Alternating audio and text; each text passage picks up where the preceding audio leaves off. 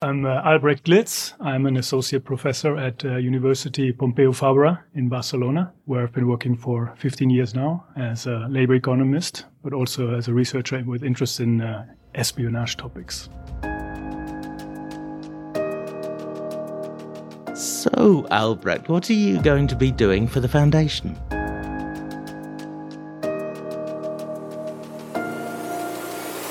I'm uh, one of the project leaders right now. I have a project on economic espionage, globalization, and welfare, hoping to be pushing those topics uh, over the next few years. Espionage, that does not sound at all like an economic topic, is it? Oh, yes. Uh, I certainly think it's an economic topic. You could think about it as international uh, flow of knowledge across borders. And, you know, we know that these knowledge flows have, you know, important repercussions for the economic development of countries even from a very detached point of view, this is a very economic question. Espionage, by its nature, it's secret. There's no data that people want to be out there. How on earth can you study it? Yes, uh, well, that's actually a very uh, interesting question. So there's a you know an extensive literature on the topic by historians who have looked at individual spies, looked at their uh, careers. There's really not much quantitatively on that because for precisely the reason that there is no data generally on espionage. So I was lucky to uh, uncover an extremely exciting data set that covers the complete espionage activity of the East German Secret Service during wow. the Cold War period. They had their spies placed in the West. These spies would be sending information back to the headquarters in East Berlin and there, someone make an entry in a database recording the code name of the spy, the date of arrival, a quality assessment, some description of the content of the information, etc. So this database then survived the fall of the Berlin Wall through a stroke of luck. They destroyed the original, but they forgot about a safety copy mm. they made uh, half a year before. So they left that lying in a cupboard, and that was eventually uh, found, deciphered, and that's what I'm using now for my quantitative analysis. So, how on earth did you manage to get hold of this data?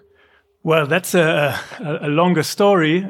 Originally, my, my co-author at the time, Erik Meyersson, and I, we, we talked and we, we thought, well, we should maybe do something on economic espionage. And that's an interesting topic. Uh, maybe there's some data out there. So with that in mind, I then looked around a bit and I went to the website of a, an institute here in, in Berlin that originally is responsible to providing access to East Germans on their files that were collected by the East German Secret Service and to essentially to find out who was spying on them and mm-hmm. um, learn what the Stasi did with uh, with information concerning them. So I went to this this website of this institute and they have a research department. Most of the research done by historians within that institute. In some little sub paragraph, just in passing, they mentioned, well, you know, and there's this electronic database, SIRA, it's called. Where the East Germans recorded uh, electronically all the information they received from the West. And, you know, that, that database has been deciphered and has now been recovered and, and can be used for analysis. And then we thought, okay, well, that's interesting. And we emailed that institute and asked for access to the entire database, which was very new for them because they were used to just giving out information about one particular spy and then a historian would write a book on that. But we asked for the entire database. And so it took some convincing. And actually, there were several moments where this was about to fail, but we repeatedly sent emails. And then we were lucky to find a, an employee there who was in supportive, very supportive and made this happen for us. This is enormously interesting, but if I'm not the boss of a firm, uh, if I don't hold patents, does it matter to me? Well, you know, in principle, you can think about this as a, a theft of knowledge of intellectual property. And in that sense of you as a country, you generate knowledge and that is stolen by some other country and used to the benefit of that other country. That will have repercussions for your own firm, for their position in the market, uh, for their competitiveness. Through that mechanism, it would affect the whole population in a country, not just the people who then themselves have businesses or patents. So there will be welfare effects of uh, economic espionage in particular. When we think about economic espionage, is it just done by one or two countries, or is everyone at it? Intelligence gathering is done by uh, very many countries. There, of course, uh, nowadays there are some main suspects, let's say, uh, who are uh, thought to be engaging in, in, a lot of economic espionage, in particular, uh, mm-hmm. in particular China and uh, and Russia, also to some extent Iran. But that's certainly not the only group of countries that are engaging in this activity.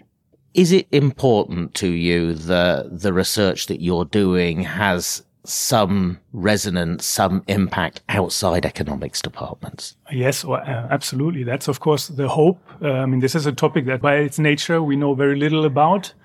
So one big objective of this project is to gather information, do some quantitative analysis with the hope of that being more representative maybe than some of the interesting case studies that are out there on, on espionage and basically provide a, a data-driven foundation for policy. And the start for that would just be to, for example, measure just the extent of the phenomenon in Germany. So mm-hmm. one part of the project is trying to get a, a module into a large uh, employer survey and try to just ask a large representative sample of firms to what extent they are subject to these uh, activities, to what extent they suffer from these activities, and just put out those data.